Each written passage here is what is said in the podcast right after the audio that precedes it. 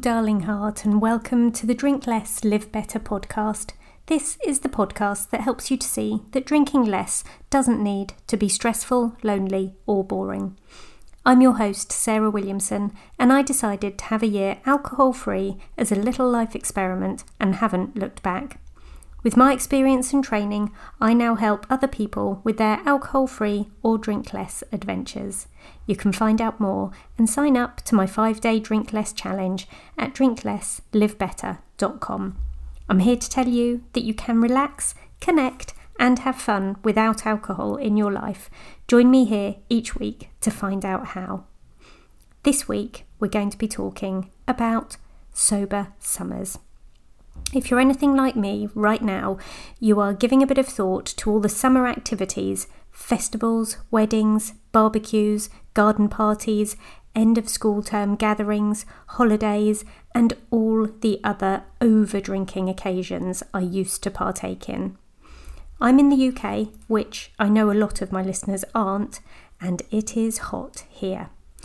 I think the summer months require a different sober mindset than at any other time of the year. The heat has a massive effect on me physically and emotionally. I really don't sleep so well when it's hot. Many years ago, I worked in one of the largest tourist attractions in London. I had my absolute dream job. I managed a large security team, which is slightly ironic as I'm five foot nothing and I don't look very scary. I was once talking to a police officer heading up one of the riot control units in the run up to a big demonstration that was potentially going to affect the building.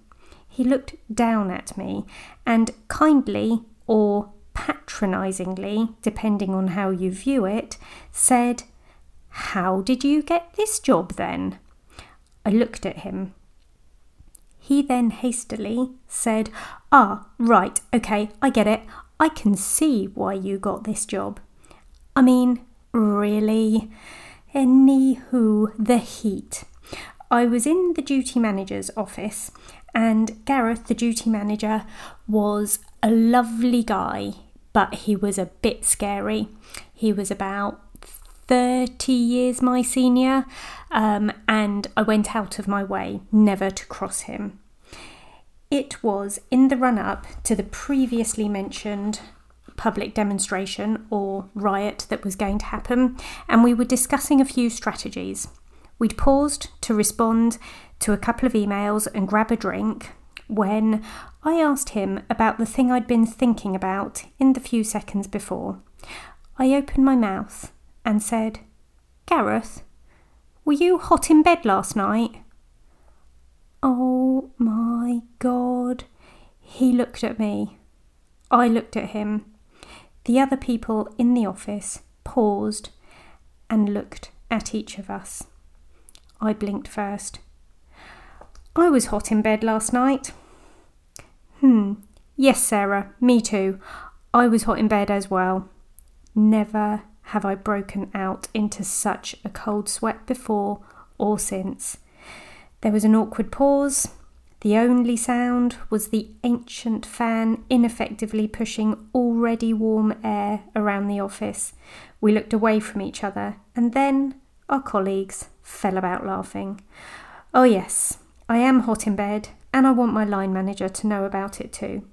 So, this time in my life, I was all about the after work drinks in London pretty bars, old pub gardens, riverside, hotels, cocktails, wine, beers, the lot. Weekends were friends' weddings, hen nights, festivals, all the drinking activities, and Sundays were always spent in bed, unless there was a public de- demonstration or riot to oversee. I found my first summer sober hard. I wanted to feel the way I had felt in previous summers and hadn't realised I was romanticising the whole thing. I thought I wanted to socialise and look all sophisticated with a chilled glass of rosé in my hand. I didn't. I wanted to socialise and connect with a good friend, and I had to find other ways to do that. I wanted to dance at a festival. Well, actually, COVID has put a stop to that, and I'm still waiting for this one to happen. I wanted to toast the bride and groom with a glass of fizz. I did that last month with an elderflower fizz, and it was perfect. It's all totally possible sober. Check out the show notes on this or any other episode of the podcast. You'll find details about the Drink Less, Live Better 2023 retreat. You'll see the link to a hidden podcast episode to help you with your five o'clock tra- cravings, and you'll be able to read about my one to one coaching programs. I'd love it if you could follow and download the podcast, and if you feel inclined to leave a review, that'd be lovely too. Thank you for listening in today. Come back again next week, and P.S. I believe in you.